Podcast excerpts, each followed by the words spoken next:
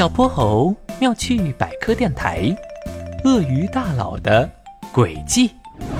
秋天到了，花栗鼠小姐的果园散发出阵阵果香，红彤彤的苹果，黄澄澄的橘子，还有绿油油的猕猴桃。看着丰收的果园，他的心里也乐开了花。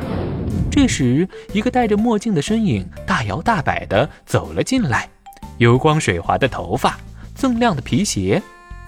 鳄鱼大佬，你你来这儿干什么？呵呵，花栗鼠小姐，别紧张，我今天来是为了和你谈一笔大生意。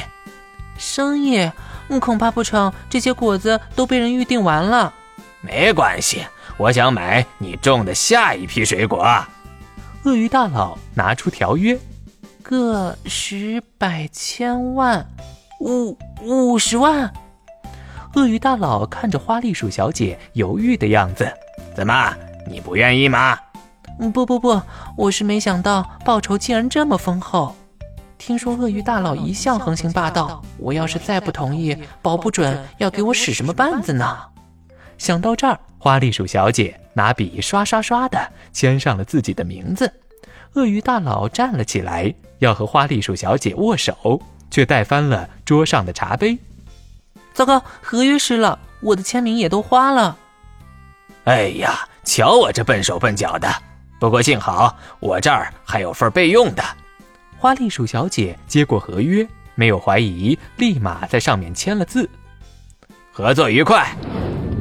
第二天，小泼猴和哼哼猪出来游玩，他们路过果园，听到里面有隐隐约约的哭声。奇怪，我好像听到有什么人在哭啊！咱们过去看看吧。花栗鼠小姐，你怎么了？为什么哭得那么伤心啊？我上了鳄鱼大佬的当，签了份合约，他要我果园种的下一批水果，却只付我五块钱。什么？五块？这也太欺负人了！花栗鼠小姐讲述了鳄鱼大佬故意弄湿合约，并偷偷在新合约里做了手脚的事。都怪我第二次没有仔细核对，这下惨了，我要亏得倾家荡产了。花栗鼠小姐实在太可怜了，要是有什么办法帮帮她就好了。小泼猴一边看合约，一边用手指绕着头上的那绺小卷毛。突然，他的脑中闪过一道白光，有办法了！他这写的只是要果实。花栗鼠小姐。咱们可以这样。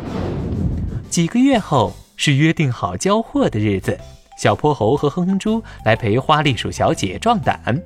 只见鳄鱼大佬得意洋洋地走进了果园。花栗鼠小姐，听说你园子里新种的草莓已经熟了。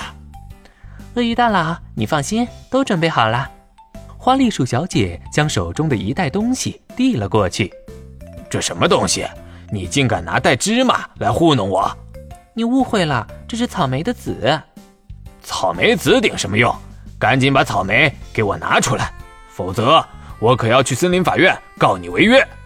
合约里只写明了要果实，我们平常吃的草莓是由花托膨大形成的，而草莓表面像小芝麻般的颗粒才是它真正的果实。所以花栗鼠小姐并没有违反合约。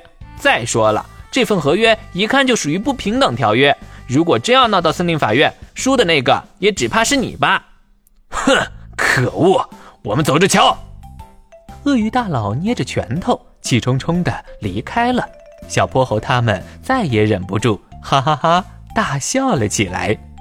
小泼猴，多亏你出的这个好主意。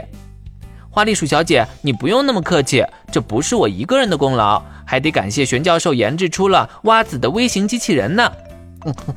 那个挖子机器人也借我用用吧，下回吃西瓜我可太需要了。